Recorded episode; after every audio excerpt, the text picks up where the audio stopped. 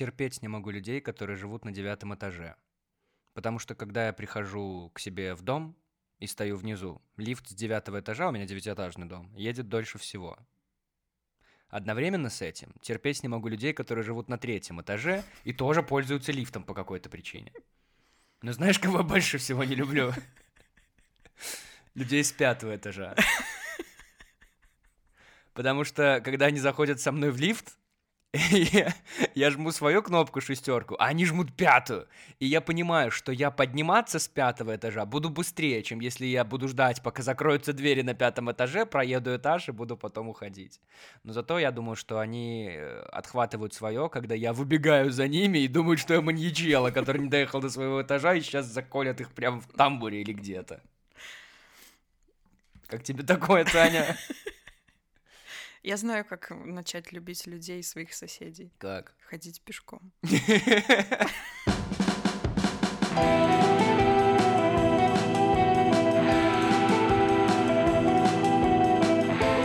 Таня! Таня, Таня, Таня, привет, Таня!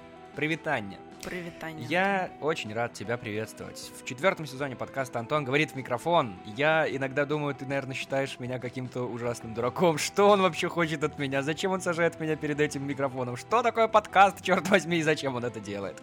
Но ты мой главный эксперт, Таня. Ты пришла, в, ну, в почти финал сезона. Все, ты, мы с тобой завершаем все, что было до этого. Потому что у меня накопилась масса вопросов, и ты мой эксперт персональный. Я знаю, что только ты на них можешь ответить. Поэтому на тебе тройная ответственность, Таня расслабься и получай удовольствие. То есть мы сейчас будем разбирать какие-то темы щекотливые, которые были с предыдущими гостями. Ой, я это люблю. Может быть. Все, что у меня накопилось за этот сезон, за все какие-то неотвеченные вопросы, а ты мой э, человек с опытом, поэтому ты все знаешь и вообще на все гораздо отвечать. Только я перед этим скажу, что у нас есть две кнопки, Таня. Одна из них зеленая вот так звучит.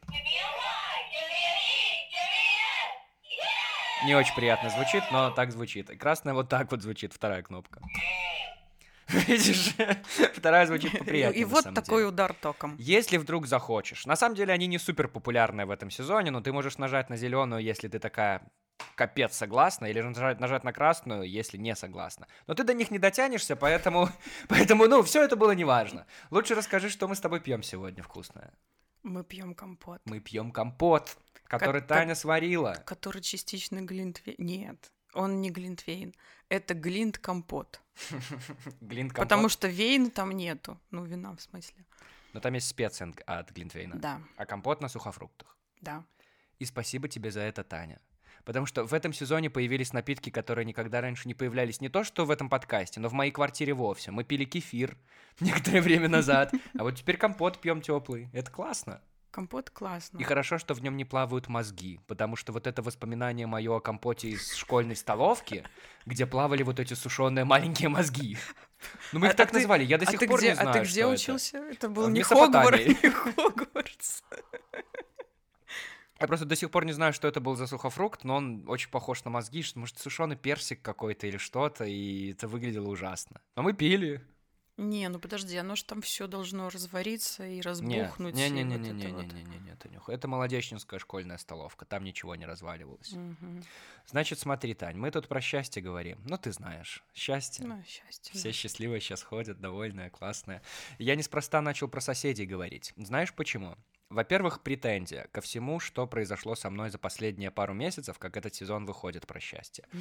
А, я, поскольку не готовился к сезону вообще абсолютно никак, вот такой я человек, то я начал это делать уже в процессе. Начал слушать какие-то подкасты мне про счастье стали попадаться, книжку про счастье почитал, как стать счастливым. И там все такие, знаешь, дельные, толковые советы вроде э, слушайте побольше себя, я не знаю, э, отстаньте там, все, что общество говорит, это все ерунда, просто почувствуйте свой внутренний голос, начните медитировать.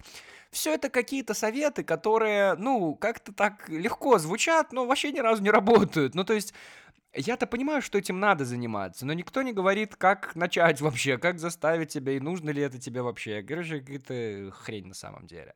Но недавно про соседей я услышал вот какую штуку, что счастливый человек, по-настоящему счастливый, только тогда, если у него есть какой-то близкий, знакомый человек, к которому он, например, может обратиться.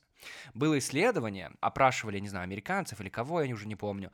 Есть ли у вас там человек, которому вы можете позвонить в случае, если что-то с вами случится? Вот в таком случае.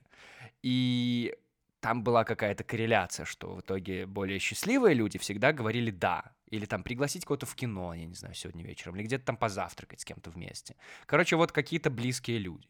А потом я после этого всего вспоминаю, что э, в другом нашем подкасте в тему белорусских к нам приходил архитектор в гости. И он рассказывал про то, что вот в скандинавских странах, например, когда планируют э, новые дома, вот эту архитектуру, там вот очень активно учитывают какие-то соседские отношения, когда соседям не пофигу друг на друга. И более того, мол, в наших советских странах у нас дом заканчивается ровно с дверью нашего, нашего жилища. А вот для скандинавов, например, важен еще и там лестничная площадка, и площадка возле двора, например. Это тоже вот то, зачем они ухаживают и к чему относятся бережно, потому что вот это вот простирается их дом еще и туда, и на соседей в том числе. И я подумал, блин, в этом, мне кажется, много мудрости какой-то есть какие-то взаимоотношения с другими людьми. Ты знаешь, но скандинавы вообще очень э, такие одиночки. Э, да, они, но они нордические такие, как белорусы. Они, э, ну, белорусы на самом деле очень южные по сравнению с ними, да? да. Потому что, что касается норвежцев, вот я сама имела честь э, за, я не, думал, за ты скажешь, я сама наблюдать. Нет, и разговаривала с нашей белорусской, которая туда эмигрировала и работает сейчас там учительницей. Угу. Она, наоборот, говорила, что они очень ценят свое личное пространство, и они привыкли быть в одиночестве. О, ну, как. Ну, то есть, вот если ты будешь путешествовать по Норвегии mm и поедешь во фьорды, mm и вот там какой-нибудь на скале среди леса один дом, и вокруг в 100 километрах больше ничего, а добраться до этого дома только на лодке в хорошую погоду. mm Ну, то есть вот это вот стиль жизни норвежцев. И вот как раз вчера, когда мы обсуждали с моей подругой ее поездку по Балтике вот на этот коротенький круиз, mm она мне рассказала все то же самое про финнов. Про финнов? То, да, то есть в Хельсинки... Типа индивидуалисты? Да, в Хельсинки у них был гид, и она тоже белоруска, которая туда уехала иное количество лет назад, и она сказала про них то же самое. Она даже сказала, что они заводят э, друзей только в, вот в детском возрасте. Угу. Когда они вырастают, заканчивают школу, в друзья к ним уже ты не набьешься. И они живут достаточно закрыто. У них закрытый образ жизни. Угу и такой достаточно одиночный. И знаешь, они же считаются якобы там самыми самые счастливые самыми люди на счастливыми, но вместе с тем они там лидируют по самоубийствам, потому что у них нет такой культуры вот поболтать. Да, вот мы там встретились с друзьями, там каждый что-то рассказал, особенно для девчонок с подружкой, это лучше психотерапевт. Mm-hmm. Да, э, сейчас у нас уже стало популярным ходить к психологу. Ой, да либо онлайн какие-то вот эти э, тренинги психологические. Ты бы знала, Танюха, перед тобой в этом кресле 18 человек сидели, и там чуть ли не 16 из них ходят к психологу. Ну, вот такие вот, вот Ну вот люди да, здесь. да. Ну, на самом деле это неплохо, я Это считаю. неплохо, да. А у них так не принято. Мгм. Они не ходят ни к психологу, они не, не рассказывают ничего подружке. Серьезно? Да, Даже к психологу? Да, нет? да, да. То есть они вот они предпочитают дома проводить в одиночестве свое время. Семьи тоже достаточно такие закрытые. Ну, это я, по крайней мере, говорю вот то, что мне рассказали про финнов, и то, что я видела сама у норвежцев. Я вот просто думаю, может, у них дело как раз не в количестве, а в качестве. То есть, ну, у тебя может быть не 20 друзей, но два, но зато супер крепких и надежных. Может быть, в этом смысл? Ну, кто их знает? Может быть, конечно. Но то, что они э, очень закрытые и одиночки, это факт. И они все больше, наверное, перев... ну, варят в себе.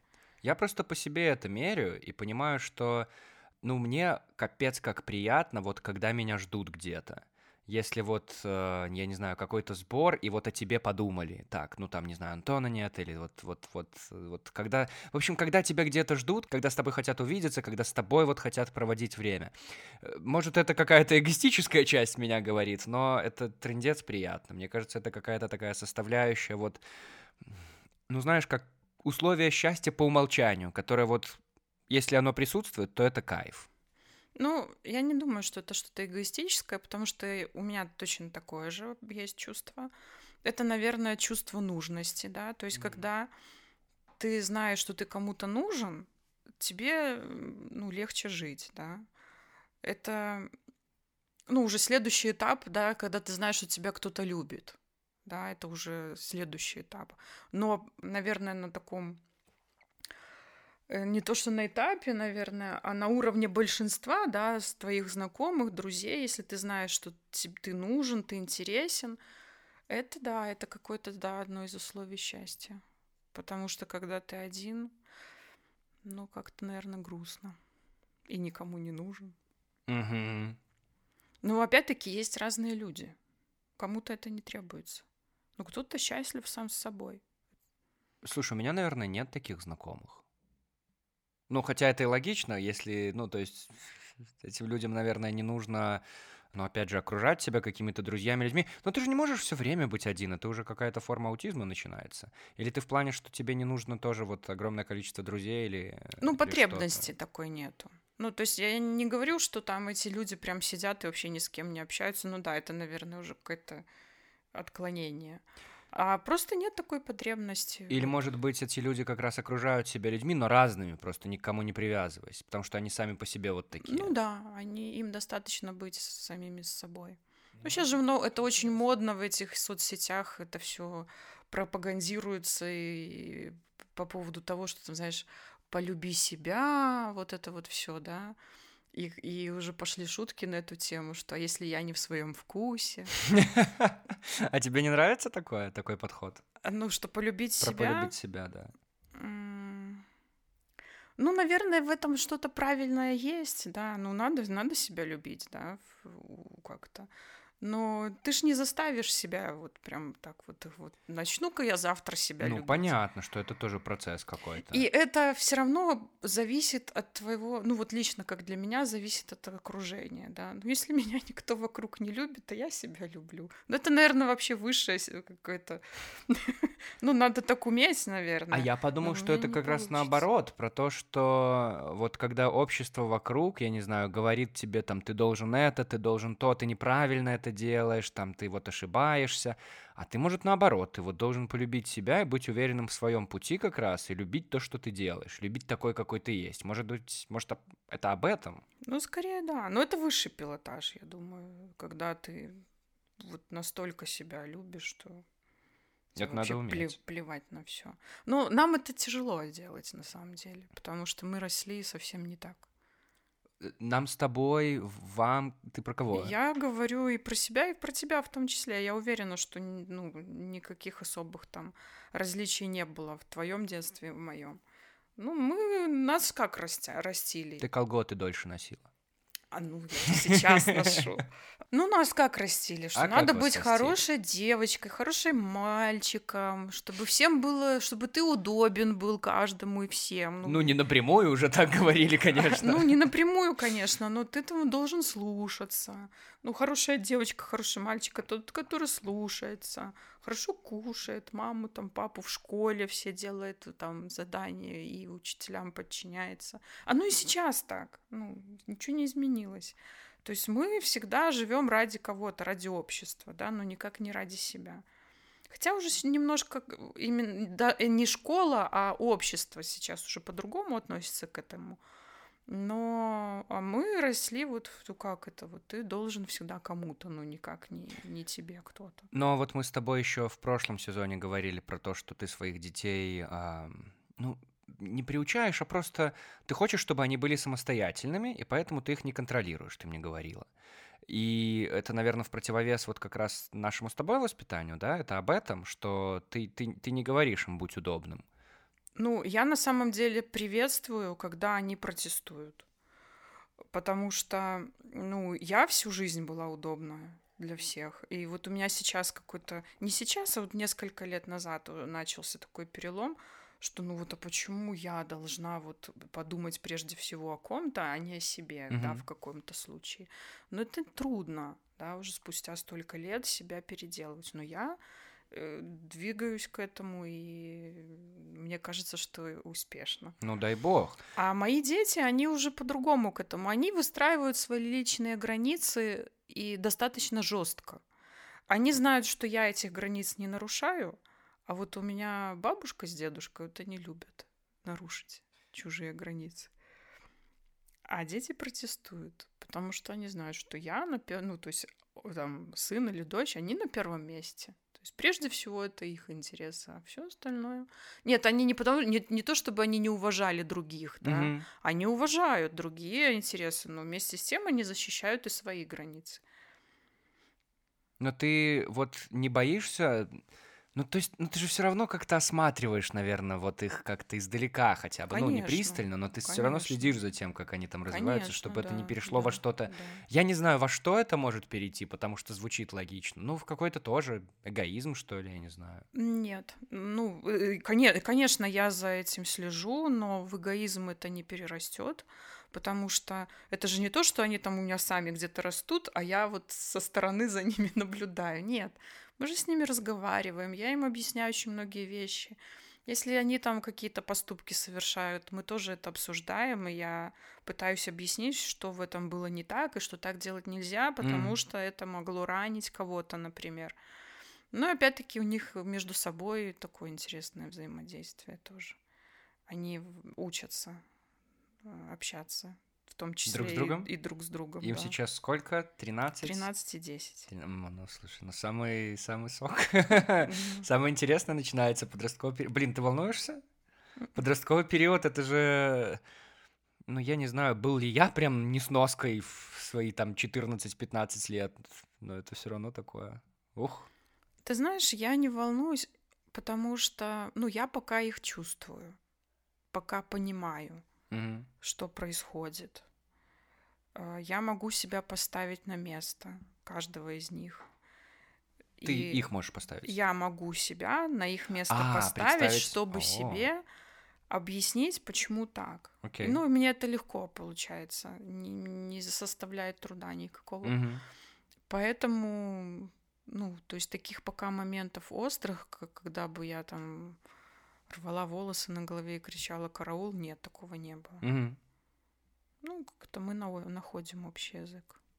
Пускай так и будет дальше. Ну, опять-таки, если возвращаться к теме счастья, я вот надеюсь, что все-таки они будут счастливее, да, чем, например, я. Ну, то есть их жизнь будет более счастливой, потому что они, ну, себя ставят на первое место. Это, наверное, очень важно. Ну, в своей жизни, да, не оглядываясь ни на кого.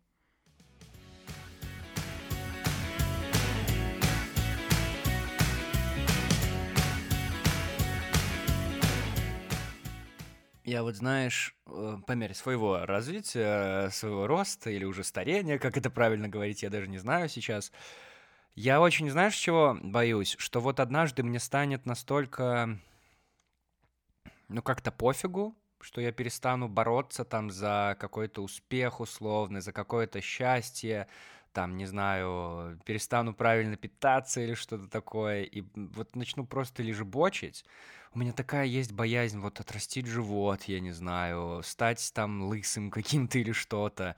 Когда я вот про счастье задумываюсь, счастье для меня это какой-то, не знаю, какой-то есть такое вот конечное как будто чувство, когда я уже седовласый, ну, в смысле, когда я натуральным образом там седовласый, не то, что сейчас с крашенными, когда мне там уже 70 лет в обед, и все, и вот я могу оглянуться назад, и понять, что все было хорошо, и я чувствую себя отлично, и все еще там впереди, и все будет классно.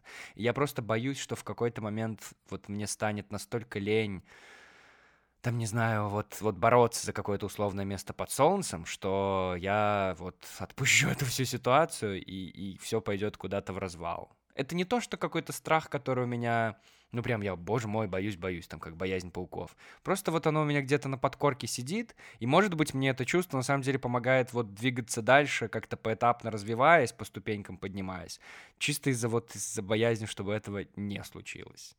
У тебя такое что-нибудь есть? Ну, я не знаю, вот я просто тебя слушаю. Это ты имеешь в виду какое-то вот выгорание, да, какое-то ну, апатия жизненная, да, когда тебе Вот скорее апатия, да, да, да. Ну, ты знаешь, вообще такие моменты усталости, да, они были уже даже у меня. Ну и... Ну, а ты от этого никуда не денешься, потому что, ну, жизнь такая штука, как бы не, не очень легкая. И бывают моменты, когда ты реально от всего устаешь и, и уже ничего не хочется. Просто вот надоело, да, биться, бороться. Но ты все равно дальше живешь. То есть ты встаешь утречком, начинается новый день, какие-то происходят другие события. И оно опять все заново. Вот этот условно какой-то пинок под зад хочется себе дать в такие и моменты. Пинки наверное. жизнь дает, да. В некоторые моменты, когда ты даже этого не ждешь. Жизнь дает пинки. Да. Ну, этого бояться не надо, потому что ты никак от этого не защитишься. То есть усталость, она все равно приходит. Угу. Потому что когда ты все время что-то делаешь, вот как ты говоришь, бьешься там за место под солнцем и так далее, угу. и когда у тебя еще преследуют неудачи, ты в один прекрасный момент думаешь, да пошло оно все. Я вот так как живу, так пускай меня несет течение, как этого ежика в мультике. Пускай меня несет река, как там, что он говорил. За крутые с, берега. С узелочком вот этим вот он там плыл. Обожаю этот момент. Вот это ежик в тумане, который? Да, ежик в тумане. А, Помнишь я... этот да, момент, да, да, как да, он там он упал в речку и с этим узелочком? Да. Вот я сейчас намокну, утону пускай меня несет река вот куда-нибудь. Вот есть такие моменты, ну, у меня были такие моменты в жизни. Что Но пускай... это называется отпустить ситуацию. Ну, наверное, Условно. Ну, и потом все равно тебя кто-то вот из этой реки достает, достает и ты дальше идешь. Новый виток жизненный опять. И опять что-то ты делаешь, опять появляется какой-то стимул в жизни, новые люди. Ну, видишь, хотелось бы какой-то... Блин, знаешь, как что? Как у пилота самолета есть вот этот эта кнопка, которая тебя катапультирует. Когда у тебя самолетик горит, там двигатель уже все воспламеняется, ты понимаешь, ну все, это капец, это катастрофа. Хочешь так взять, чик, и ты там, я не знаю, только ты не плавно спускаешься на землю с парашютом, а тебя наоборот в другой какой-нибудь самолетик пунк, ты присаживаешься, о, все, погнали дальше, все ну, нормально. Так оно так и происходит всё в некоторых случаях, да. Иногда ты вот начинаешь ни с того ни с сего падать mm-hmm. и понимаешь, что тебе надо катапультироваться и нажимаешь эту кнопку, и ты куда-то вот тебя несет, не в другой самолет, ты вообще не знаешь, куда тебя несет, но ты куда-то приземляешься в итоге и дальше пошел. Точно так же с какими-то у меня постоянно возникают, э, ну вот как есть страх чего-то наперед, также есть и вот эти вот дурацкие какие-то в голове картины картины, ошибки прошлого, которые я вообще не понимаю, как и зачем я делал, совершал, и которые, наверное, ну, вроде как влияют на то, что я делаю дальше. Ненавижу это чувство, когда ты встречаешься с какими-то старыми знакомыми, совсем старыми людьми, которые уже там нет в твоей жизни. И вы начинаете обсуждать какую-то совершенно стыдную ситуацию, и ты начинаешь вспоминать, что, ну, ты помнишь это, ты вроде бы как в том же теле был, вот в том же здравии, в том же уме, но почему ты это сделал? Ну, как будто другой человек за тебя это сделал или говорил, и это ужасно, это так стыдно вот, ну, вспоминать об этом сейчас, и, и, и я не знаю, это какой-то испанский стыд, и сквозь землю провалиться хочется, когда такое случается. Ай, ну не стоит. Ну, оно ж уже было, ты ничего не изменишь. Ну, было и было. Вот это очень Значит, легко ты... тоже взять, отпустить это. Это легко сказать. Ну, надо просто, наверное, над этим поработать и подумать, да. То есть ты в тот момент... А Звучишь чем... как психотерапевт. Чем-то, да, да. Я это вот... Ну, я же эксперт. Да. Абсолютно, нет, все верно. Вот. Ну, смотри, ты сделал же это, сделал чем-то, было, чем, прошло. Да, да, чем-то ты тогда руководствовался. То есть какие-то, какая-то логика в тот момент была, чтобы вот именно поступить так, а не иначе. Поэтому, ну, дай себе право. Ой, да как говорят, вот типа, всё. да, малой там без мозгов, что-то там же ты ну, сделал. Ну, почему без мозгов? Можно и, и не малому натворить там дел всяческих. Ой, да. Поэтому, ну, натворил, натворил, как бы, да все мы на ошибках своих учимся иногда. Это часть моей жизненной идеологии о том, что надо, ну, скорее, знаешь, надо пробовать, я говорю, и нормально ошибаться. Ну, типа, когда тебе кто-то другой скажет, что так делать нельзя, это плохо, я пробовал, ничего не получится, но для тебя это все равно не сработает. Ты должен, ну, пока сам не попробуешь, ты не узнаешь. Поэтому надо пробовать и какие-то авантюры, я не знаю, пробовать куда-то вписываться. Конечно. Я вот уже второй год подряд взял я на прошлый Новый год себе пообещал говорить «да», если тебе куда-то там предлагают вписаться в какое-то приключение. А я помню, помню, да. Ну и я стараюсь, я очень сильно стараюсь, и благодаря этому у меня произошло много классных моментов со мной в прошлом году, и я решил, ну, почему бы, почему надо остановиться? Я буду и в следующем году, если все будет нормально, и там все на, на бэкграунде все будет позволять, то я и в этом году буду на это соглашаться. Почему бы и нет? Конечно. Так что если вы тут слушаете и хотите хотите меня позвать куда-то на что-то клевое и веселое, то ну почему бы нет? Почему бы нет? Нет, это здорово. Ну, по крайней мере, лучше сделать, чем не сделать. То есть лучше сделать и жалеть, чем не сделать. Во-во-во, это про то же самое. Да. Ну и плюс еще надо, наверное, может быть, как-то с юмором относиться к каким-то косякам своим таким, знаешь. Вот я тоже про это, потому что есть люди, которые, если что-то плохое с ними происходит, и мне кажется, у меня есть такие знакомые тоже. Они, ну все, это на мне свет клином сошелся, я там, ой, горе мне горе, это вообще на моем роду семейном проклятие барона Гротеска. А есть такие, которые, ну типа, конечно, ну со мной снова случилось. Это как-то, я не знаю, проживаешь эту ситуацию, но вот у тебя есть еще одна классная история, которую ты можешь рассказать. Хотя, ну, бывает тяжело, да, бывает непросто. Не, на самом деле, если зацикливаться, это очень плохо, потому что ты ж потом, ну, уже второй раз будешь бояться что-то делать, потому что у тебя был негативный опыт, да, ты там что-то натворил такое, угу и ты себя обвинил в этом, во всех смертных грехах, и тут тебе надо снова что-то сделать, ты будешь бояться ошибиться, потому что, ну, ты уже вроде как накосячил один раз, и все, и, и, и все, стопорится жизнь тогда. Я понимаю, и мне кажется, вот в той книжке про счастье, которую я читал, там был один пример, но там было про, конкретно про людей. Вот, например, тебе надо пойти эм, к нотариусу, какому-то конкретному одному нотариусу, заверить документы. И вот ты первый раз пришел, и ты накосячил, и тебя этот нотариус отругал, и так неприятный, и ай-яй-яй. И в следующий раз, когда ты к нему пойдешь, и тебе там надо еще раз к нему сходить, там, не знаю, заверить документы, забрать, что там нотариусы делают, я не до конца разбираюсь. И ты вот в следующий раз, когда пойдешь, ты, скорее всего, будешь уже, ну, как-то настроен к общению определенному с этим человеком, потому что у тебя есть этот негативный опыт, угу. и ты будешь пытаться, я не знаю, либо исправить это, либо наоборот, как можно быстрее уйти, ну, то есть с каким-то вот с э, предвзятым отношением ты к нему придешь. А книга советует попробовать, ну, это сложно, но попробовать, ну, очистить вот этот прошлый опыт угу. и попробовать прийти к свежему, вот, ну, прийти там лучшей версии себя, и там, окей, да, ты можешь быть, можешь подготовить документы получше или что-то, но вот на свежее что-то прийти. И мне кажется, это дельный совет, если бы это еще было легко сделать. Ой, ты знаешь, мне, ты мне напомнил эти вот ранние времена моей юридической практики, когда мы бегали, регистрировали конторы, это было достаточно сложно, не так, как сейчас. Угу.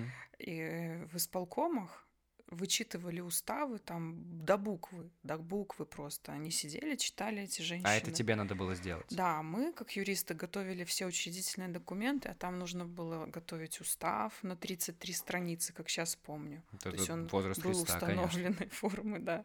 Учредительный договор, который практически дублировал устав, но надо, чтобы был учредительный договор. Решение собрания участников, там тоже там в двух Короче, миллиард всяких. документов. Да, это все заверялось у нотариуса. И ты идешь вот этими дрожащими руками, несешь эти документы в исполком, вот эта женщина, а они все там как цепные псы просто сидели, понимаешь? Их, я не знаю, там специально отбирали вот этих теток.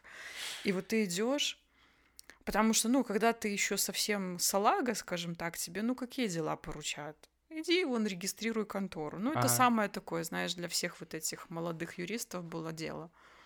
И ты вот идешь туда, и ты знаешь, что тебя сейчас облаят со всех сторон. Ты услышишь столько комплиментов в свой адрес. Так мало того, что ты услышишь комплименты, ну, потому что нереально было настолько вычитать этот документ, чтобы там прям запятая к запятой. А они вычитывали запятая к запятой. Мгм. И ты уже проделал кучу работы, ты подготовил эти документы, ты сворозил этих пять учредителей к нотариусу, чтобы они подписали там это все. И вот этот вот талмуд ты несешь этой тетке, и она находит там одно слово, в котором пропущена буква. И ты вынужден эту всю работу делать заново. О боже. И ты никогда, вот сколько мы там ходили к этим нотариусам, ты не привыкнешь к этому. Ну, ты не будешь относиться к этому по-другому, потому что ты знаешь, что последствия не очень приятные для тебя. Но ты потом, уже со временем, ты получаешь вот этот опыт, негативный опыт, mm-hmm. и ты думаешь, как эту проблему решить. Знаешь, как мы решали эту проблему? Мы карифанились с нотариусом. То есть ты идешь к нотариусу, ага. которого ты ведешь всех этих своих учредителей толпу, а тогда было модно, чтобы их было пять, там этих учредителей. Прям там. модно. Да, ага. то есть там ну один-два это вообще редкость. И вот ты вот эту толпу ведешь к нотариусу, и нотариус просто последнюю страничку подписи вот эти берет у них, чтобы на всякий случай у него лежал вот этот вот листик с подписями, mm чтобы чуть что подшить к другому документу. Ну, ага. Ну, то есть, если там, не дай бог, исполком завернет этот устав с учредительным договором или еще там что-то. Вот, поэтому, да, были такие истории. Ну, мы решать, ну, то есть, видишь, есть. да, решили вопрос. То есть ты идешь, один раз столкнулся с этой ситуацией, второй, третий, ты понимаешь, что, ну, как бы ты четвертый раз пойдешь, будет с тобой такая же фигня. И ты думаешь, ну, надо же как-то из этой ситуации выруливать, и находишь выходы. И также в других ситуациях жизненных, да, то есть ты там вот бьешься головой об стену три раза, потом думаешь, ну на четвертый раз как бы результат будет тот же, надо что-то в этом менять. И все, и меняешь. Но вот я когда говорю, что все эти талмуты, советы, книги, не знаю, супермодные видосы на ютубе, когда я говорю, что это не работает, я вот ровно это имею в виду, что это с опытом к тебе придет. Ты поймешь это сам. Вот когда сам подолбишь стену четыре раза, вот тогда ты поймешь. А до этого, ну, да, я не знаю, почему. Ну, ты знаешь, опять-таки, все мы разные. Кто-то будет искать выход, а кто-то будет продолжать долбить стену. Потому что так написано. Mm-hmm. Ну, то есть он, а как иначе? Ну, я долблю и долблю эту стену. Ну вот буду продолжать. Ну, были такие наши коллеги, которые продолж... ну, то есть у них не хватило ума закарифаниться с нотариусом, они ходили и долбили эту стену. Так вот. Ну, старались, читали, там сидели эти все до буквочки, выверяли ночами. Знаешь, вот для того, чтобы, наверное, пойти по другой дорожке, да, грубо говоря, найти там, закарифаниться с нотариусом, ага. да, нужно быть, наверное, открытым, да, вот этому миру. Ну, как-то... А что это значит? Ну, не зацикливаться, да. Говорить да, когда тебе предлагают авантюры. Вот, примерно, mm. да. Ну, то есть не зацикливаться на чем-то одном, что, ну вот, знаешь, как некоторые люди проживают жизнь, да, что вот мне надо ходить на работу там с 9 до 6 и все, других вообще вариантов не бывает в жизни. Что как это? Это ж надежно, это стабильно. Куда я тут вот это вот пойду что-то там делать? Понимаю. А есть люди, которые так не делают которые опускаются в эти авантюры и добиваются успехов. Есть те, которые пускаются и ничего не добиваются и возвращаются, но это как бы, наверное, тоже... Так вот такие будут пугать как раз-таки самых первых, которые никуда не хотят уходить, потому что у них есть кто-то там, Васька, который пошел, ага, и что? И вон где он сейчас, посмотри. Спился там, понимаешь? Ну да, есть. И из-за этих Васек у тебя вот, у тебя у самого формируется такой стопор внутренний. м ну все, это плохо. Ну это страх, да. Да? Это страх. Ну, да. И это тоже либо нужда заставит тебя это дело перебороть, либо не заставит. О. Либо сам, наверное, заставишь себя в конце концов. Наверное, так. Ну да. Но это все зависит от твоей внутренней силы, конечно.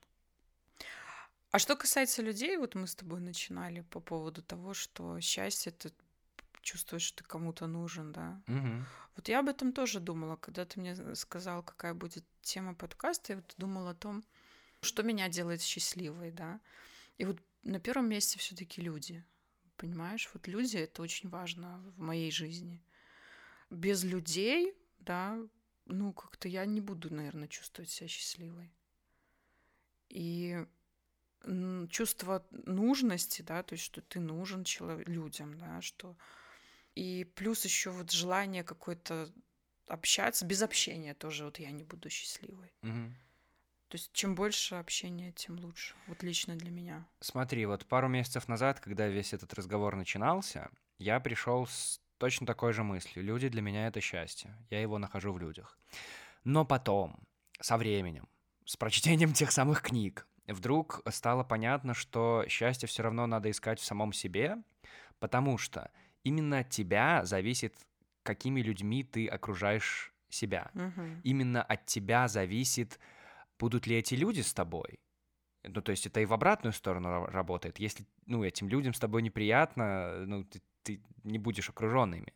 И ты будешь кайфовать с ними, общаться, только если ты внутри правильно настроен на то самое общение, и на какую-то приязнь, и на... Ну, я не знаю, есть в этом что-то, может, магическое, ты притягиваешь к себе единомышленников, людей, которые тебе нравятся, вот это все. То есть ну... это как-то вот обоюдно э, с двух сторон работает. Возможно, знаешь, счастье в людях, но ты ведь тоже людь, ну поэтому ну, да, счастье да, в тебе. Да, вза- взаимодействие какое-то есть. Но тут, наверное, может даже какой-то, может быть, не то, что ты там вот счастье в себе, а может какой-то интерес в себе, да, должен быть. То есть ты должен понимать, что ты сам себе интересен. О, Потому что, ну, если ты сам себе не интересен, ты такой весь скучный, ну, вряд ли ты будешь интересен кому-то еще. Наверное, так. Интересен себе. А если ты просто такой, знаешь, ходишь весь, излучаешь счастье, то я сейчас вспомнила, где-то я читала, тоже шутка была, что, ну, счастливого человека видно по рубашке завязанной сзади, рукава, которые завязаны сзади, да. Поэтому тут тоже, понимаешь, такая вот вещь. Такая вещь, то есть ты можешь ходить там весь... Ну, есть же такие люди, которые вот... Они прям счастливые, счастливые, это не излучают. Без причины ты имеешь это в виду? Счастье, Или наоборот?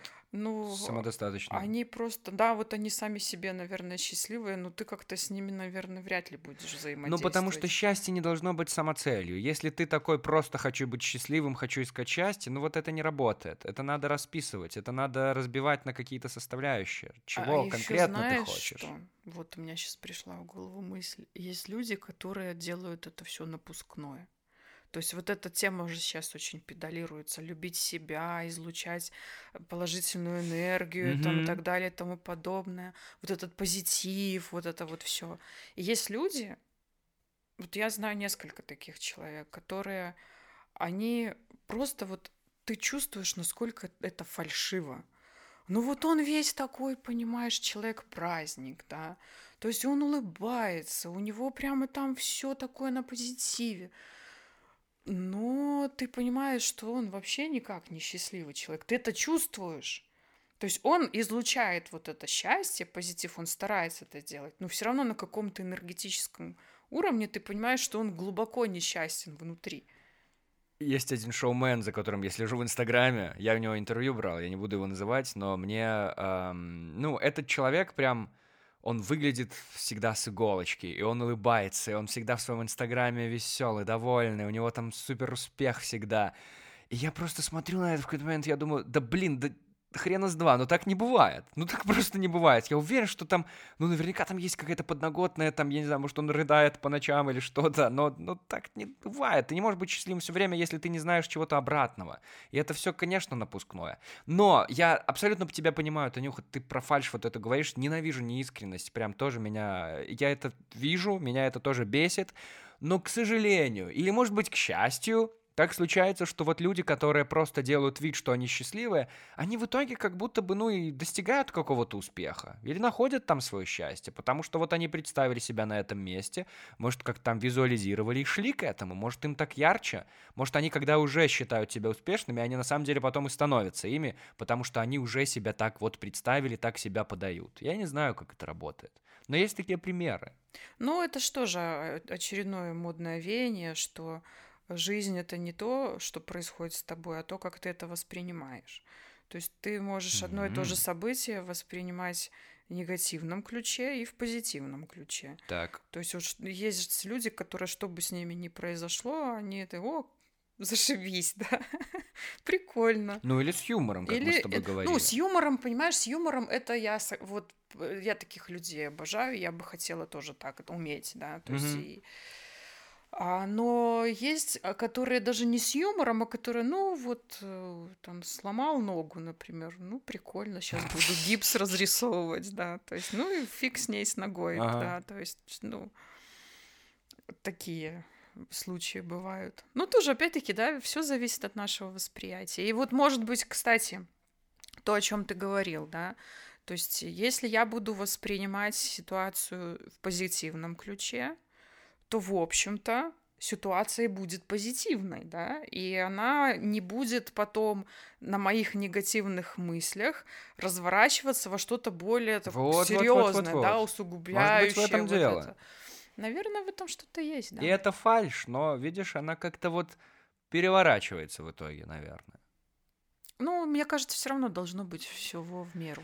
Я тоже против такого. Но дай бог, ну, если у них получается, ну, окей, что я, кто я такой, чтобы им что-то там перечить. Вообще никто.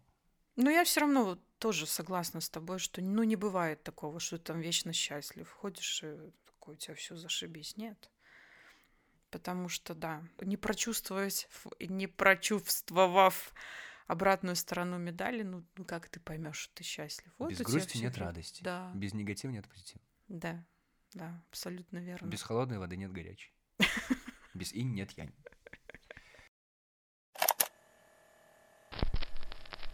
Если хочешь быть счастливым на час, вздремни. Если хочешь быть счастливым на день, отправляйся на рыбалку. Если хочешь быть счастливым на год, получи наследство. Если хочешь быть счастливым на всю жизнь, помоги кому-нибудь еще. Китайская пословица. Таня, я не могу не затронуть еще одну тему. Давай. А, она более интимного характера. А, значит, смотри. А, многие люди говорят, что любовь — это счастье. Безусловно. Таня, меняется ли с возрастом отношение к любви? Или это все тоже щемящее чувство такое же, которое вот а, в груди, когда тебе 18 лет? Вот, э, честно тебе скажу по секрету. Скажи да. мне по секрету, это никто не видит сейчас нас. Я вообще слабо себе представляла, что такое любовь. Угу. До вот до 38 лет. То есть я впервые вообще поняла, что ну вот вот вот что такое любовь, вот когда мне исполнилось 38 лет. Почти 39 уже было. Но я тебе должна сказать, что... Нет, это офигенное на самом деле чувство. Но э, любовь — это такое, знаешь, это как наркотик, который потом тебе приносит и боль. Обязательно. Я уверена, у всех так. Вот, вот кто бы мне что ни рассказывал. Потому что, ну, не бывает такого, чтобы вот это вот прям было сплошное счастье. Ну, первое время, да. Но это, это да, это действительно э, то, что приносит счастье. Все вообще тогда все вот, вот, все вокруг, все на все плевать. И ты просто ходишь счастливый, что бы ни произошло. Ну, то есть это все равно какое-то, да, вот то, что там колет где-то. Да, да. Но это, это совсем не то, что... Вот, вот, знаешь, вот эти вот 18 там лет, вот это вот все это вот такое, знаешь, это симпатия какая-то, может быть, какой-то такой вот, ну, что-то где-то влюбленность, да, которая там длится непродолжительный срок. А когда тебя реально накрывает, вот я это поняла, что вот меня реально накрыло. Я очень благодарна, что у меня это было. Оно уже прошло. Ну, как бы оно не прошло, но оно уже не приносит счастья. Угу. Ну, это да, это, конечно, это стоит испытать, несмотря ни на что, потому что, ну, это реально круто. Э, я недавно ездил в Варшаву, мы ездили с товарищем, и вот мы возвращались назад на автобусе. Поездка такая, это часов сколько, 10, наверное, ехать надо, 12, может быть. И мы ехали в автобусе, перед нами ехала пара. Им точно за 40 лет. По ним прям видно, что им за 40 лет. Но, боже, я таких страстных вообще людей давно не видел. Надо было, ну, поскольку мы сзади ехали, я видел отчетливо, что там происходило, как она на него смотрела, как она держала его за руку, как они там не могли просто ну, сейчас надо поцеловаться там обязательно, на там что-то они посмотрели, улыбнулись. Я так им по-хорошему позавидовал, потому что, ну, я, опять же, вот, ну, такие какие-то проявления любви вижу вот среди там своих ровесников, среди совсем молодежи, какие-то там, я не знаю, в метро пара стоит, это все всегда так романтично выглядит. Но здесь вот эти люди, ну, вау, я бы хотел вот, чтобы после 40 лет мне вот, я, я мог так чувствовать, я мог быть таким искренним. Я не знаю, я как будто бы наблюдал сцену какой-то не знаю, финал какого-то романтического фильма, где у них там были какие-то приключения, они ограбили банк, или она его не видела 32 года, и вот наконец-то они куда-то едут вдвоем, или там к детям. Я не знаю, что у них произошло, но это так ярко было. Вау, просто вау.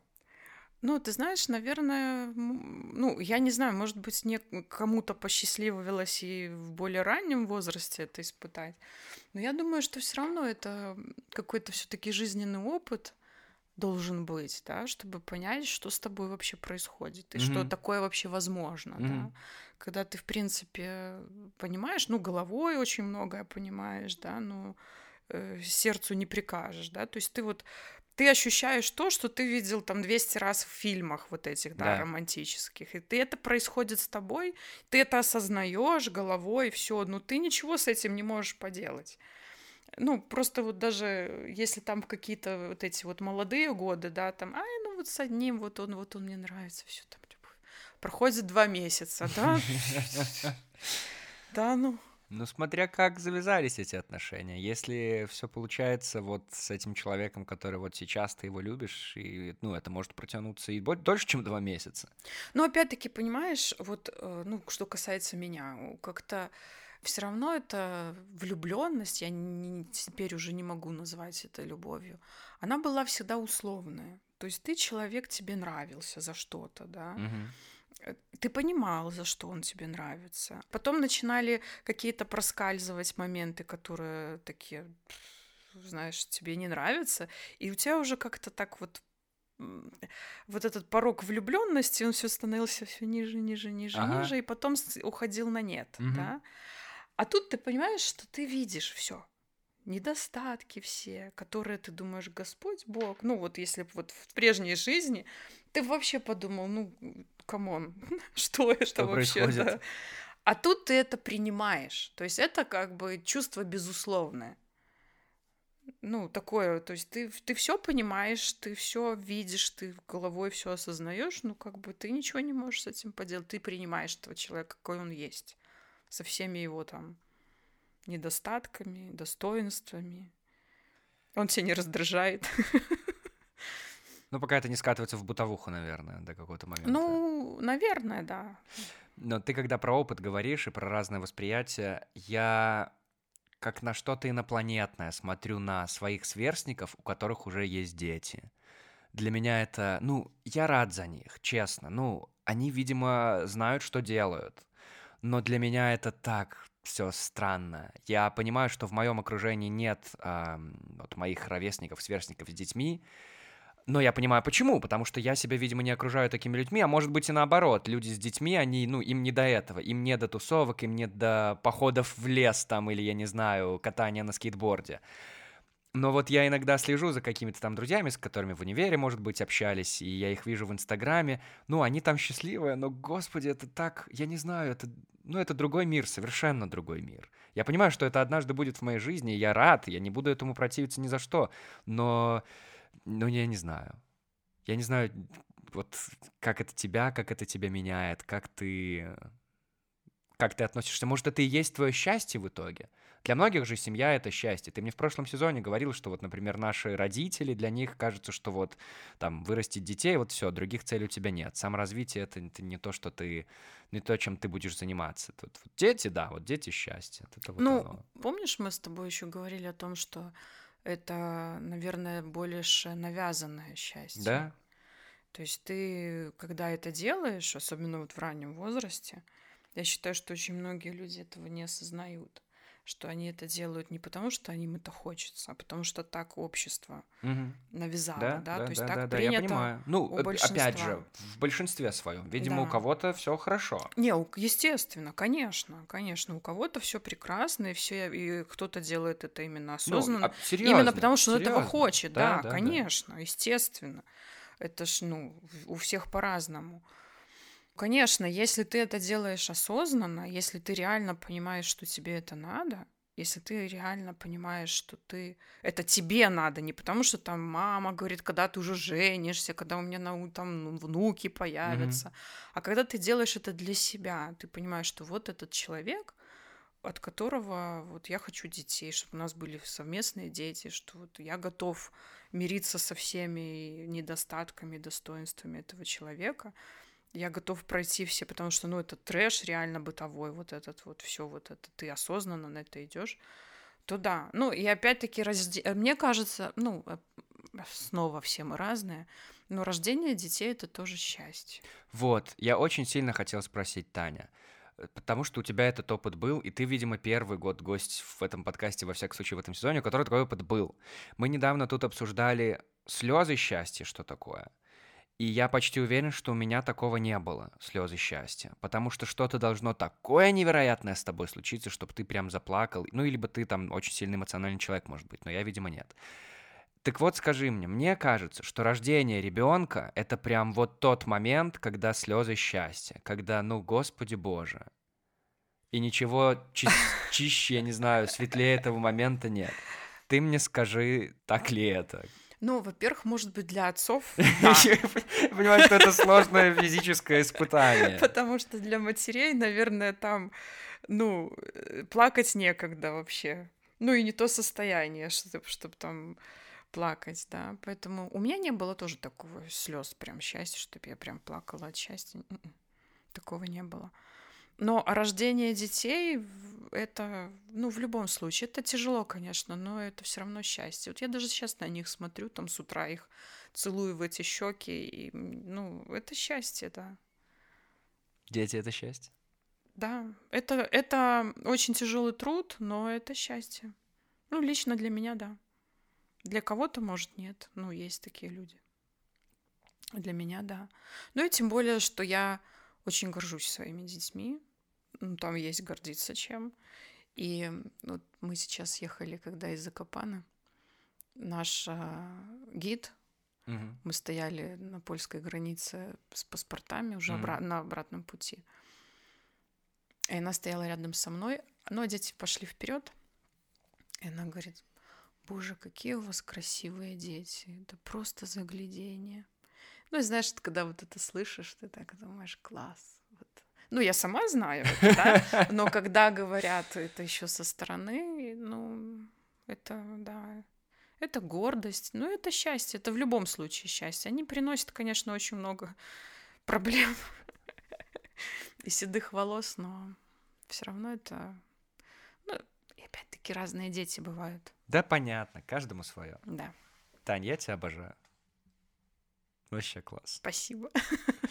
Я тебя тоже, Антоха, обожаю. Слушай, пришло время тех самых вопросов, которых ты не любишь. Ам, вот эти вот душные. Душная, давай. Потому что мы уже с тобой прокрутили все, что можно было через нашу мясорубку этого выпуска.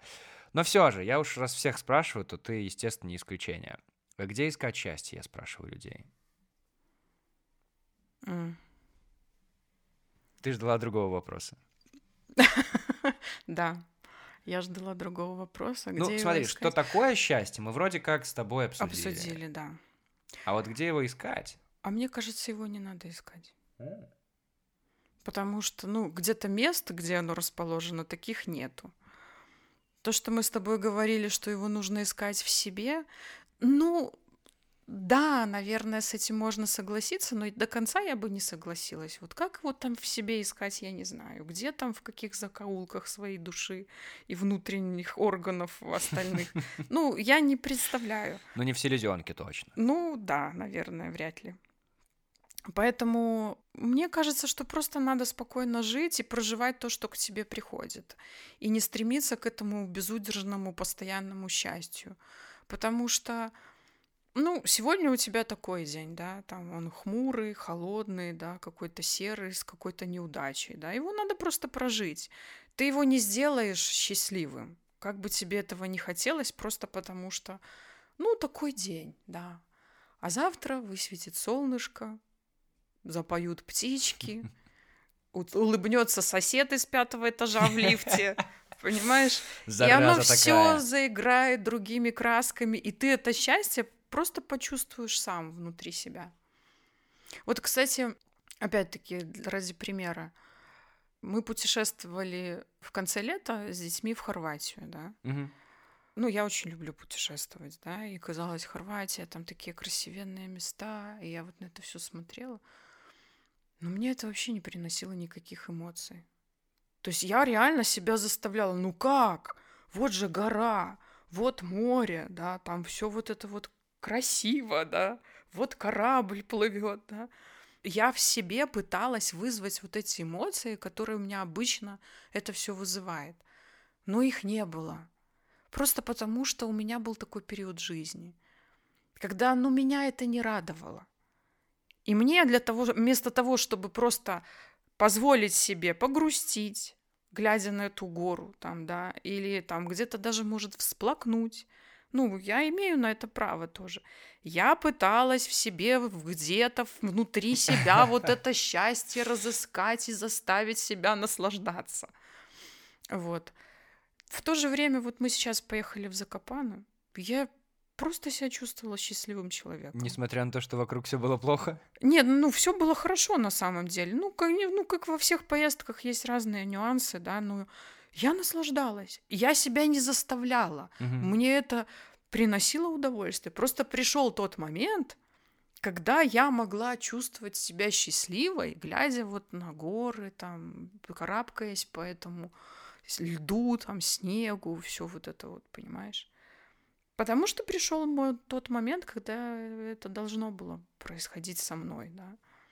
Поэтому я как-то сейчас стараюсь себя не насиловать в этом плане. То есть мне грустно, если мне грустно, ну, я, значит, мне грустно.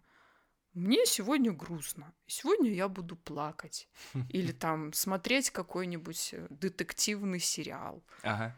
Или там, я не знаю, читать книжку или рисовать. Круто, круто. Не насилуем счастье. Да, просто Всё оно, оно, да, оно к тебе придет. Ты сам почувствуешь, его не надо где, нигде искать, оно само из селезенки твоей вылезет, и ты такой, о, класс, счастье пришло. Но с другой стороны, иногда есть вещи, которые могут побудить тебя стать счастливым. Как, например, музыкальная какая-нибудь композиция. Танечка, какой трек делает тебя счастливой? А слышал, у тебя были некоторые проблемы с поиском такой композиции. Да, я об этом думала. Прости, пожалуйста. Долго думала. Ну, потому что запрос какой был? Какая композиция делает меня счастливой? Прям делает счастливой, да? Но она не обязательно всегда тебя делает. Может, она вот сегодня, конкретно а сейчас. А я, видишь, вот я как хорошая девочка. Да, как я выпол... ученица. Я выполняю поручения ну, и хорошо. задания. Ну, тем лучше. Четко, понимаешь? Вот мне была поставлена задача, я их пыталась найти. Так, ну тогда тебе не просто пятерку я поставила, пятерку с плюсом. Да. Вот в чем дело. Вот, вот я из своей селезенки пыталась выудить выразить вот эту вот композицию, да. Я думала про то, что я очень люблю джаз. Окей. Okay. Ну, это была первая моя мысль. И потом я думала о том, что, ну, делает ли он меня счастливым. Я люблю его, я люблю его слушать. Но если, например, состояние не очень там такое радужное, да, сделает ли он его лучше, да, мое настроение или состояние, я решила, что скорее нет, чем да. Потом были еще тоже разные варианты. И знаешь, на чем я вообще остановилась? Я вот, боюсь. Вот, вот что меня делает реально вот в самых, там, как говорится, соплях, если я услышу вот эти песни, мне будет О, боже. реально хорошо. О боже. Нет, это не Леонтьев. Я уже подумал что-то. Эх, разгуляй. Ты знаешь, я тебе сразу скажу, какую песню я выбрала. Да. Есть такой мультик «Приключения поросенка Фунтика», по-моему, так он называется. Окей. И там есть песня, песенка Фунтика. Вот я выбрала ее, но еще, ну, я выбирала из нескольких. На втором месте у меня была песенка Водянова. Вот понимаешь, обожаю. Знаешь песню Водянова? Я Вот водяной, я я водяной». водяной, водяной. Я не знаю, но мне, наверное, если я там буду помирать и включат вот эту песню, я буду, ну вот у меня, у меня вот этот вот лучик счастья, он через меня пройдет, понимаешь? Вот, вот да. Какой необычный выбор, Таня. Но это, наверное, потому что из детства вот эти все легкие воспоминания, да, счастья какого-то такого беззаботного. Наверное, да, наверное, это накладывается, вот эти детское, да, когда ты, ты в детстве ж постоянно счастлив. Абсолютно. Ты не знаешь Постоянно. другого. У тебя просто перманентное ощущение счастья. А тут мультик еще показали по телеку, да. Ну, Танюха, ты даешь. Значит, прямо сейчас возвращаемся в детство, и на волнах подкаста Антон говорит в микрофон, играет песенка поросенка Фунтика. Именно так. кармашек про запас. Потому что, потому что Всех нужнее и дороже Всем доверчивее и строже. В этом мире доброта В этом мире доброта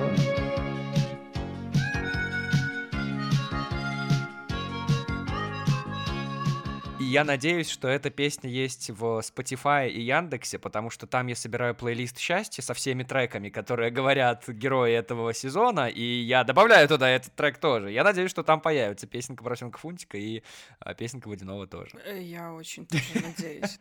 А там, кстати, вот у Фунтика, да, там такой проигрыш. Мне почему-то это очень напоминает что-то французское такое, да, вот там вступление и проигрыш, там губная гармошка. Мгм. И знаешь, мало того, что Фунтик сам такой бесподобный, да, там еще очень красивая мелодия, вот эта губная гармошка. И я сразу представляю вот эту Францию, там, знаешь, Прованс, вот эти О-ля-ля. вот поля, вот это О-ля-ля. вот виноградники. В общем, Фунтик рулит.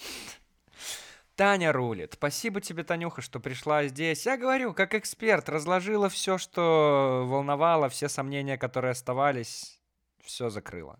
Спасибо тебе большое, Спасибо, Танюха. Антош. Очень рад, что ты пришла. Приходи еще. Обязательно. И компот очень вкусный. Ты зови, да, я в следующий раз тоже что-нибудь придумаю вкусное. Да, класс. В прошлый раз коктейль с тобой какой-то непонятный фигачили. Что непонятно, вкуснейшее. Вкусный. А как-то. тут еще и компот такой вкуснючий. Вообще с ума сойти можно. Ну, а на этом выпуск завершается. Как всегда, что надо сделать, Танюх? Конечно, подписаться на этот подкаст. Раз уж слушаете, то надо подписаться. Там Конечно. в Яндексе подписчиков привалило. Они там что-то зафичерили этот подкаст, и он там на главной странице светится. И люди как начали слушать, как начали лайкать. Так вот, я думаю, а вы, ну, вы же не просто слушайте, вы же подпишитесь. Тут же еще выпуски будут, наверное. И финал сезона очень скоро, ну, прям на следующей неделе. В следующий раз будет финал сезона. Так что подписывайтесь, э, ставьте лайки. Э, Этот подкаст есть везде, кроме Яндекса, еще и Apple подкасты, и Spotify без славянской подписки. И, короче, где есть подкасты, там и этот подкаст есть. А если хотите вопрос задать, пишите на собачка gmail.com. Это официальный юридический адрес этого подкаста. Мне было очень приятно поболтать с Таней, А мне было очень приятно поболтать с Антоном. потому что здесь сегодня с вами были Таня и Антон. И мы говорили в микрофон. Микрофон.